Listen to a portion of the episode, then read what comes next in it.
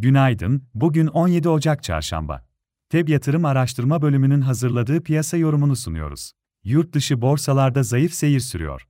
Amerika endeksleri dün günü ağırlıklı banka, teknoloji, havacılık hisselerindeki satışlarla düşüşte kapadı. Fed Yönetim Kurulu üyesi Waller'ın faiz indirimi konusunda acele edilmemesine ilişkin şahin algılanan açıklamaları endeksleri olumsuz etkiledi.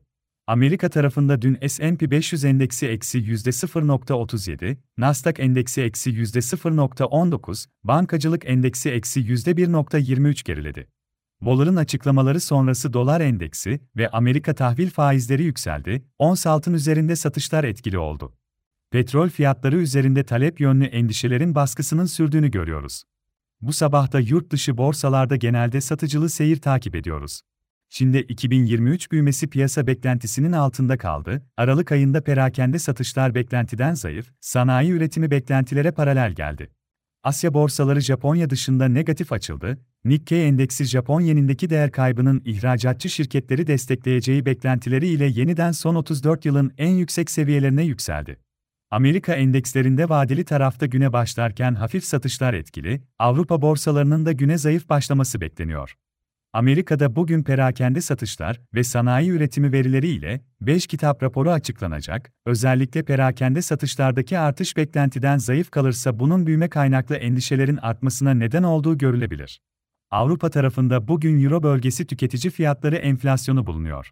Ayrıca Avrupa Merkez Bankası Başkanı Lagarde Davos'ta konuşacak. Türkiye tarafında Kasım ayı konut fiyat endeksi takip edilecek.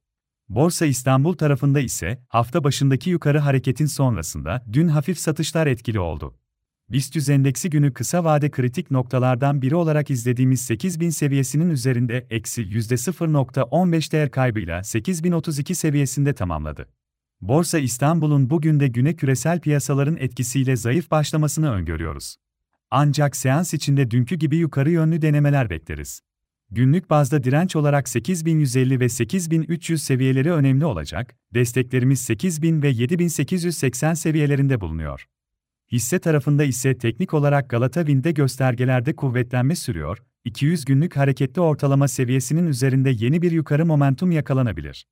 Enerjisa'da göstergelerde olumlu tarafta yukarı momentumun kısa vade için sürmesi beklenebilir.